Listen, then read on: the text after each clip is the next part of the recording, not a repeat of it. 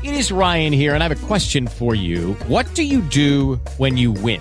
Like, are you a fist pumper? A woohooer, a hand clapper, a high fiver. I kind of like the high five, but if you want to hone in on those winning moves, check out Chumba Casino. At ChumbaCasino.com, choose from hundreds of social casino style games for your chance to redeem serious cash prizes. There are new game releases weekly, plus free daily bonuses. So don't wait. Start having the most fun ever at ChumbaCasino.com. No purchase necessary. VGW. Void were prohibited by law. See terms and conditions. 18 plus. With the Lucky Land slots, you can get lucky just about anywhere. This is your captain speaking. Uh, we've got clear runway and the weather's fine, but we're just going to circle up here a while and uh, get lucky. No, no, nothing like that. It's just these cash prizes add up quick. So I suggest you sit back, keep your tray table upright, and start getting lucky. Play for free at LuckyLandSlots.com. Are you feeling lucky? No purchase necessary. Void where prohibited by law. 18 plus terms and conditions apply. See website for details. D'Annunzio ha, fin dalla giovinezza, un intimo rapporto con l'acqua della Pescara profumata e il ricordo del fiume natio echeggia in tutta la sua produzione, da Terra Vergine a Cantonovo, fino alle novelle della Pescara e al libro segreto, dove confessa porto il limo della mia foce alla suola delle mie scarpe, al tacco dei miei stivali.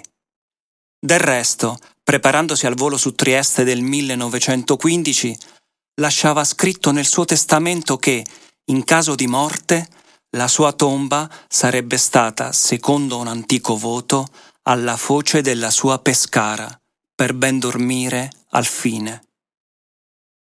L'infanzia stessa del poeta trascorse tra nuotate in mezzo ai delfini dell'Adriatico e le costanti scorribande in questa zona alla foce del fiume, dove, a partire dal mare, la plaga della selva marittima si estendeva sino ai piedi dei colli innamorati.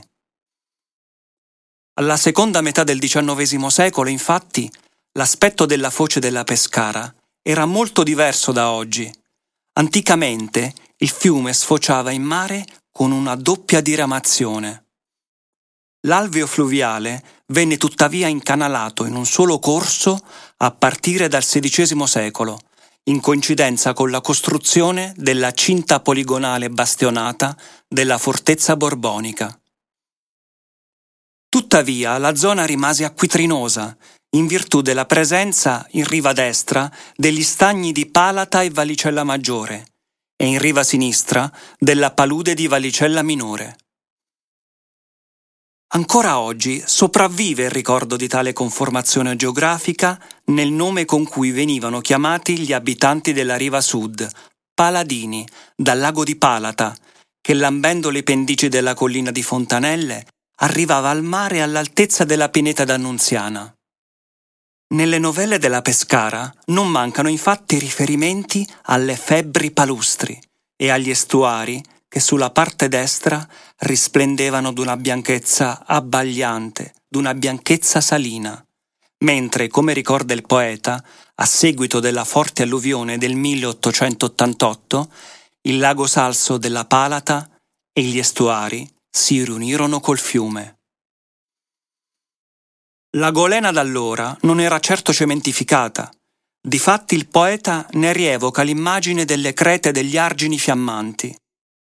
Malgrado non sia rimasta oggi sufficiente traccia della vegetazione del tempo, la costa fluviale era caratterizzata da un fiorente bosco di salici e pioppi, chiappini, ovvero pioppi bianchi a nord, oltre che da una pineta lussurreggiante, tant'è che sulla strada da Ortona un bosco di pini occupava molta estensione di terreno vergine.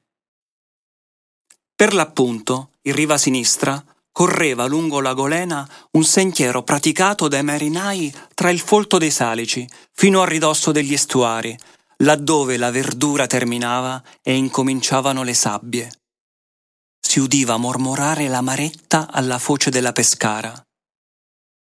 Il bosco di salici e pioppi venne progressivamente abbattuto e oggi è sostituito su per giù dal mercato ittico.